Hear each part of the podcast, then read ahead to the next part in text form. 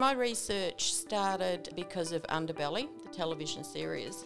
I wondered what the difference was between the visual and the written. During my visits with um, Carl Williams, we spoke a lot, sort of become privy to a murder which happened in Victoria. It really set me on a mission, I guess you would say, and I do tend to look a lot at corruption and now.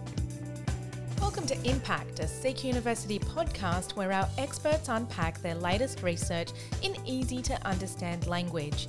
We discover how these researchers are creating solutions to some of the world's most complex challenges. Subscribe now to CQ University podcasts so you don't miss an episode and join the conversation on CQ University's social media. Today, I'm here with two CQ University researchers, Dr. Anne Ferguson, who is a lecturer in law, criminology, and justice, as well as Rebecca Wilcoxon, who's an associate lecturer in psychology. She's also a current PhD student and she's undertaking research in forensic psychology. Thanks for having us, and also uh, Beck for coming along as well today because she's going to be able to help. So, the research topic that we're talking about today is the role police involvement plays in crafting social perceptions of policing and criminality. So, I'll pass it over to Anne to get us started.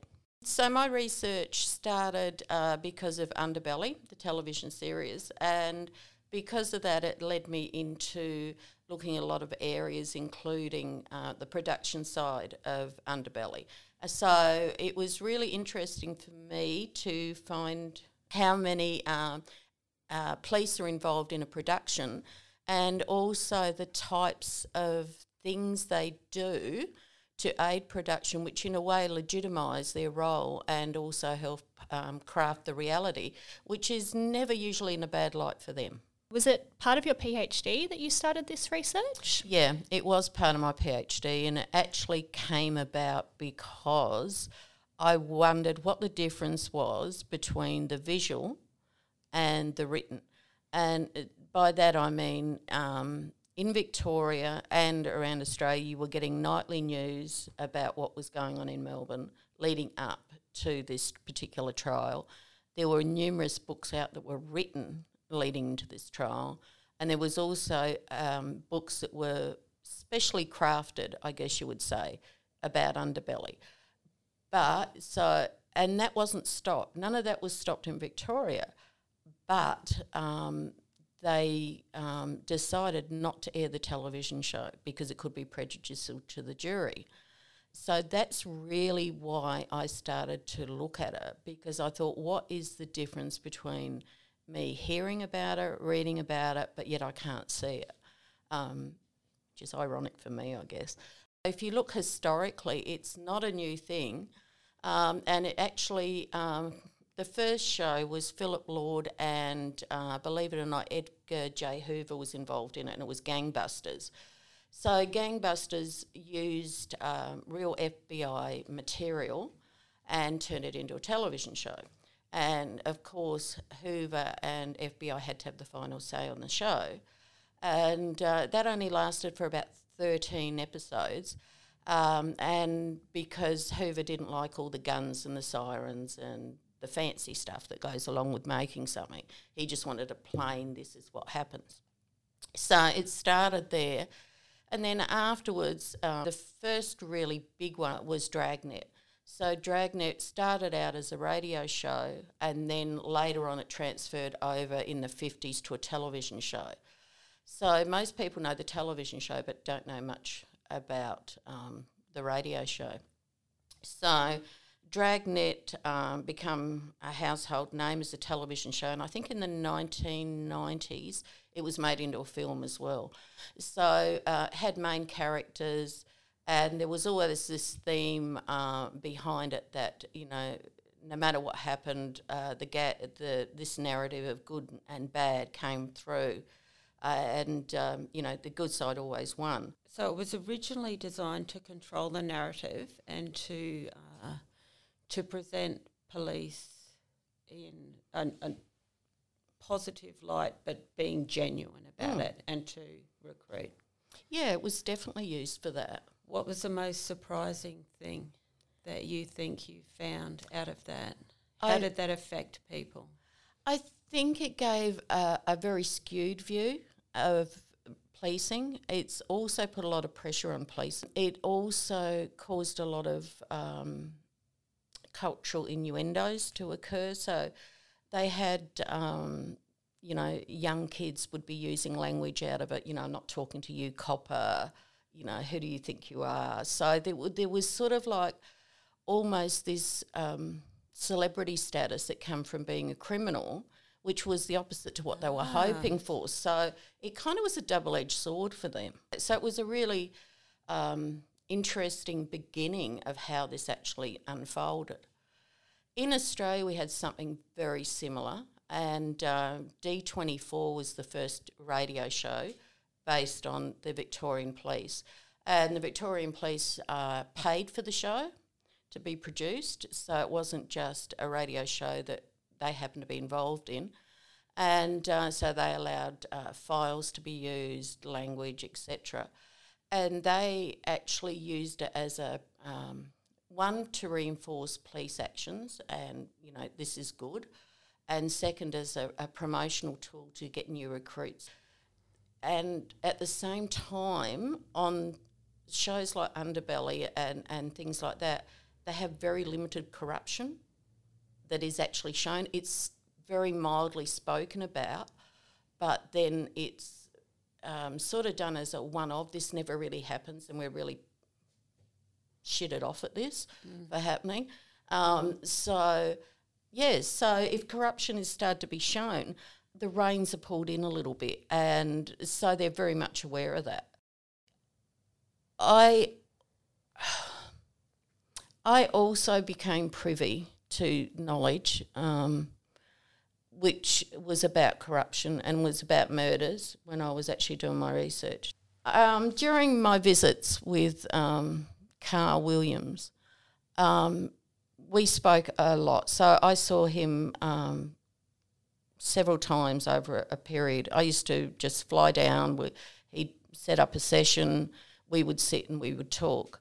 And um, so I sort of become privy to um, a murder which happened in Victoria, and um, I became aware of who had set it up. I became aware of uh, who had actually done the murder and how much it had cost. So it was kind of one of those things where, yes, it's salacious and you do want to know, but on the other hand, you don't want to know. And uh, it did actually result in when Carl was murdered, I someone had uh, who knew Carl had said about me coming down, and, and they thought I was a journalist. They didn't know who I was. And um, so I got this phone call this night from um, Victorian Police that were investigating Carl's murder. So I said, Look, I'll ring you back because I had no idea who this person was.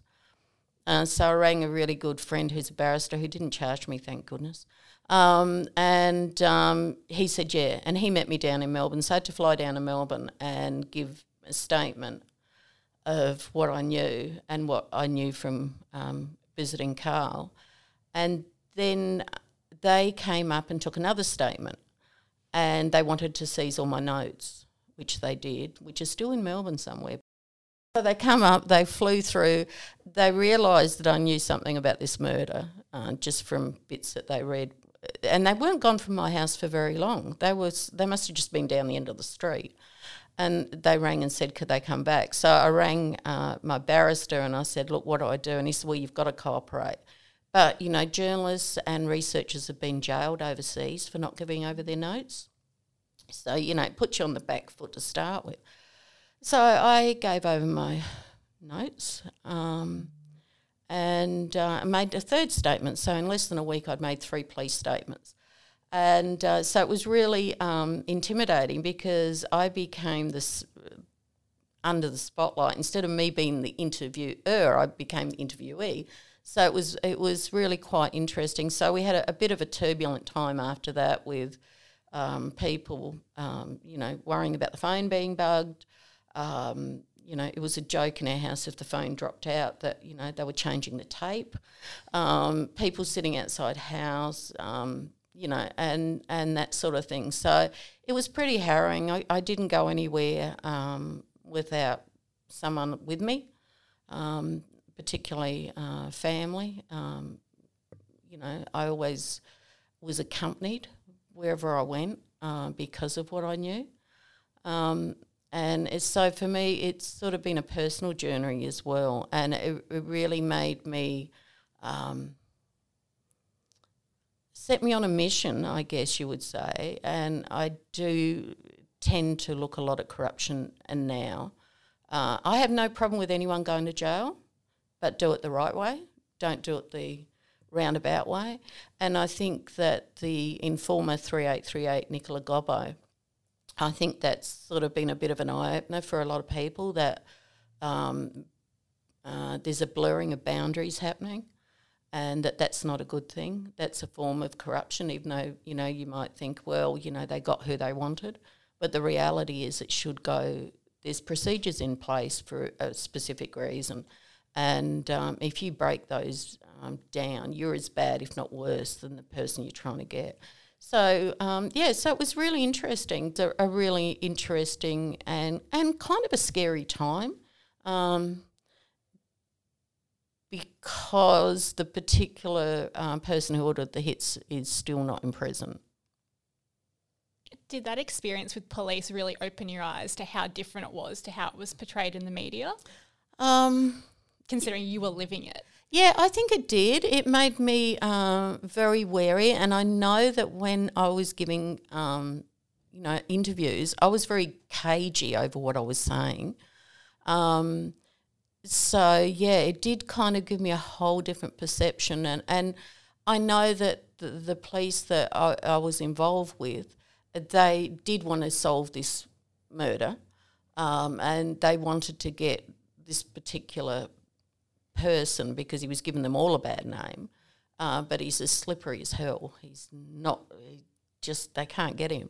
So yeah, it gave me a whole insight into it, and it, it also I think opened my eyes to what it must feel like to be uh, someone who's getting interviewed and done nothing because it's so scary. It, you know, you, you, get questions fired at you all the time, and and one of the um, detectives was from the fraud squad, so he was used to just firing and trying to catch people out. And you know, so I was interviewed the first time for over three hours, and didn't have a break. Um, you know, and it was sort of like, oh gosh, okay, you know what, what you know, and I was telling the truth, so I mm. could hmm. really feel if I had have been getting interviewed for a crime uh, and was uh, getting told you're a suspect, the adrenaline would be flowing, but also so would be that fear that you say the wrong thing. So yeah, it did open my eyes, and it, it also opened my eyes to policing and what they do as well. I think, and uh, how the majority of them are really um, honest and they want the best for, and and that they realise that if there's one bad apple, it actually makes the rest look bad as well. So yeah, I think it really did. It opened my eyes to you know, being on the other side and how intimidating it is to get asked a lot of questions. I think it makes you understand as well from Beck's perspective in forensic psychology how someone that's not guilty in that situation can be interpreted completely wrong just from that situation and being put in a position that they're not used to being in.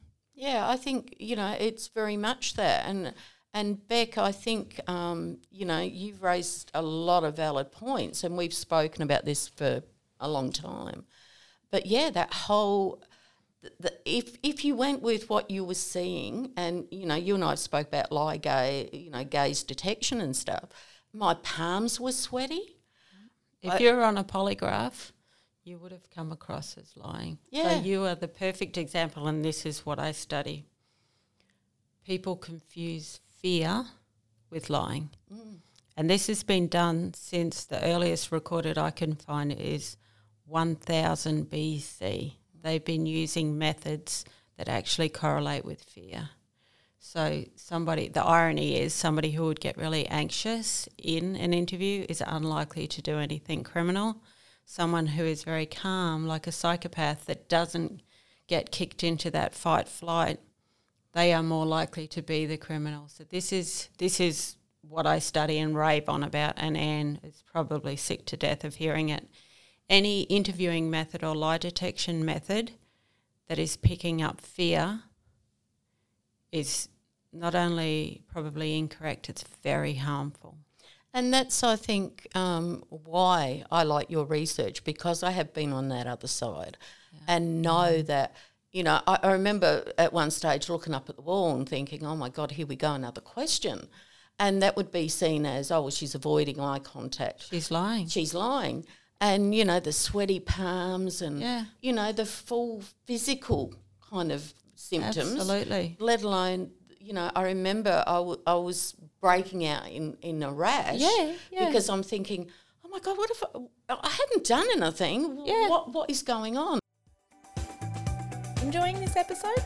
Subscribe to CQ University's podcasts on Apple, Spotify, or wherever you get your podcasts. And remember, rate, review, and share.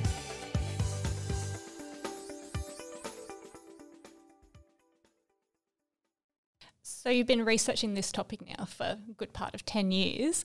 What are some major changes that you've seen? Oh. Have we progressed positively, negatively? Obviously, social media has made social media has made a huge difference. Um, it's meant people have turned away from, um, you know, the traditional form of newspapers and reading that way.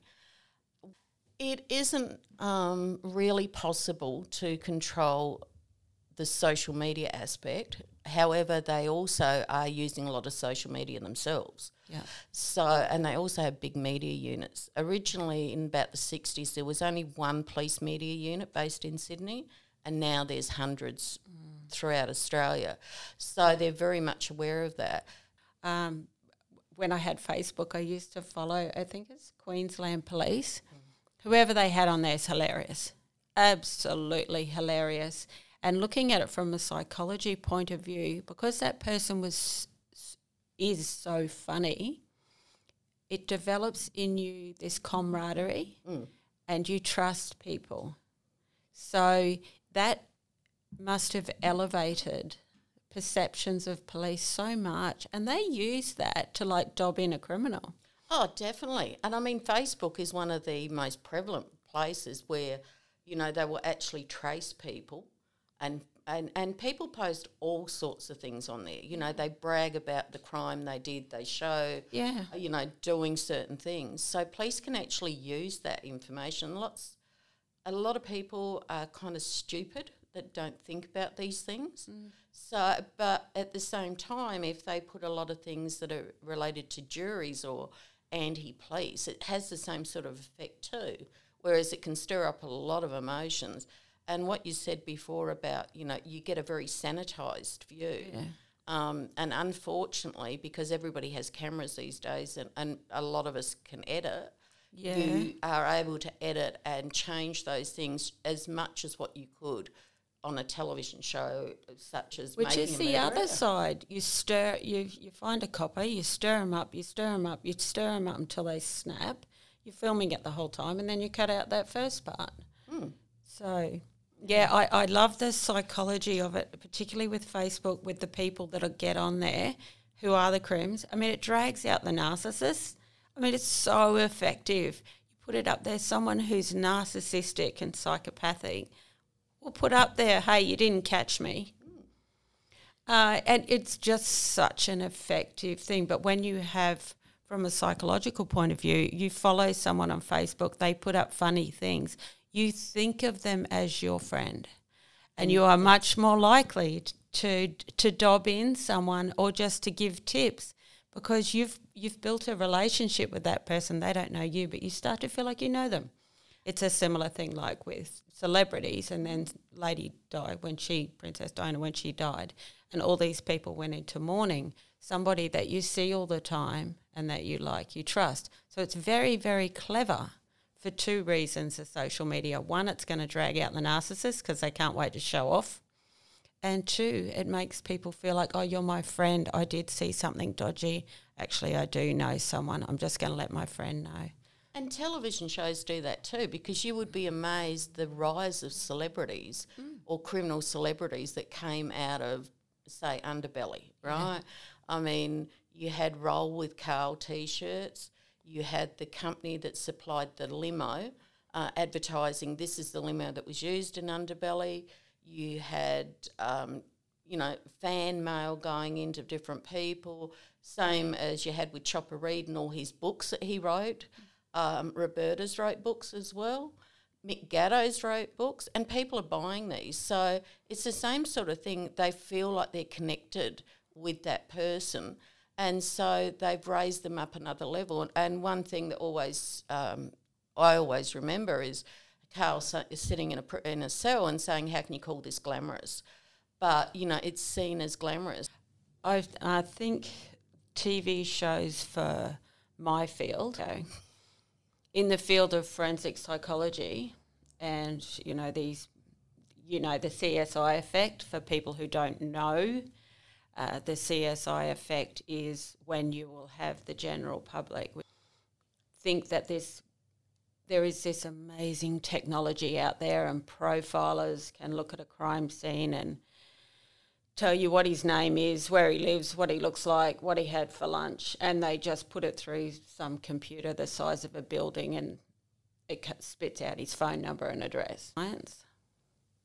And that's So- very true. I mean, it's caused big issues for a number of reasons, including, you know, unrealistic expectations. And it's also caused um, not just uh, for policing, but also for juries. Um, because I know one example where a jurist asked, um, you know, can we see the footage of the person dying and what they were experiencing, which it just doesn't happen. But I know that it's also been very um, useful for some barristers and solicitors because even though they're not talking about the CSI effect, they're sort of saying, well, the blood spatter on the wall would have been this high if so and so had, you know, used a knife from a certain distance and the blood splatter across the floor. So, in some ways, it's been um, useful for members of the criminal justice system, but for others, it's really made it unrealistic. And I mean, that's a classic because on TV they close a crime scene for days, weeks, or however long it takes. And I know that they're under pressure in reality to get that place open again. Um, you know, if it's a business, help get it up run. Um, yeah, so it's putting an awful lot of pressure on a lot of people. And then we have shows like Making a Murderer, Oh, and we've just published an article that is about a technology used in Making a Murderer 2. Making a Murderer, in a way, was really good because it showed how ineffective um, interviewing, particularly the type that's used in the US, how dangerous it is. So, um, a technique called the Reid technique um, is very dangerous and, and leads to a lot of inaccurate convictions. So, as much as I'm anti CSI shows, there have been things that have come out, and there's so many Netflix shows now, these real life, and they're showing the interviews and interviewing techniques that luckily we don't do here, but that are so dangerous. So there's been a real, it's, we've got this mixture, we've got this social media, and we see these horrific things happen that must give such a bad name to police, particularly in the US, and we've seen it here. Um, then we've got this unrealistic expectations.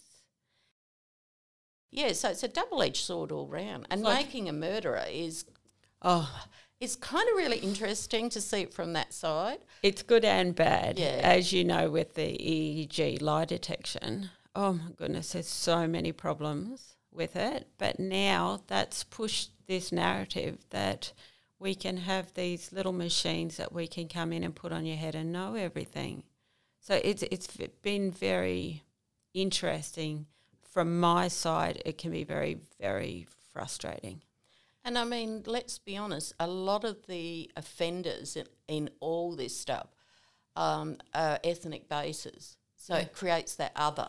Yeah. So it, it reinforces that I, that narrative about you need to be afraid of what we class as other, and Yeah. then then it's okay to do what's what you want to them because they're less than us. Yeah. And and that also comes through very much in all the narratives that you watch, and that's not just um, a visual thing. That goes right back to sort of things like um, Conan Arthur Doyle when he wrote Sherlock Holmes. Mm-hmm. The other was always um, a, a, someone of an ethnic origin. Yeah. Who was always the baddie. And so that narrative is, is kind of reinforced as it's going Black through. hat, white hat of the Cowboys. Yep, Yeah. Yeah. You could tell a bad guy by the black hat. Exactly. You know, if they had a white hat, they were goodies. If they had a black hat, well, Yeah. you looked out for them. Yeah. Too bad if they had a grey one, eh? yeah. Do you think that outcomes of your research have made any impact? um, oh, uh, I think they have. I think I've reached a number of people, and I'm still doing uh, projects and things off of my research. Um, What kind of projects are you? Um, I'm actually doing stuff on organised crime. I've done some stuff on. Uh, I'm actually working on th- this particular thing that we're talking about now about police involvement in television shows. I also wrote a piece on, um, you know, uh, what it's like for families who are represented. So I've actually wrote a piece based totally on their their side of the story as well. Um, so I, I've kind of done a bit of research all over. I'm really a cultural criminologist more than a straight criminologist.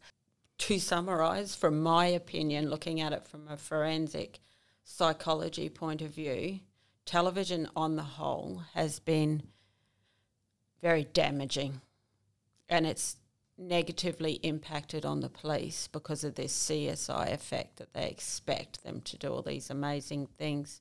So, what do you think overall from from your from looking at it from a criminology perspective? I think um, it's added a lot of pressure. It has made people a little bit more aware of what goes on. It has been advantaged uh, to police in a lot of that good and bad narrative. To find out more about how CQ University is changing lives through real world research, check out our website in the description. And remember to subscribe to CQ University podcasts so you don't miss an episode.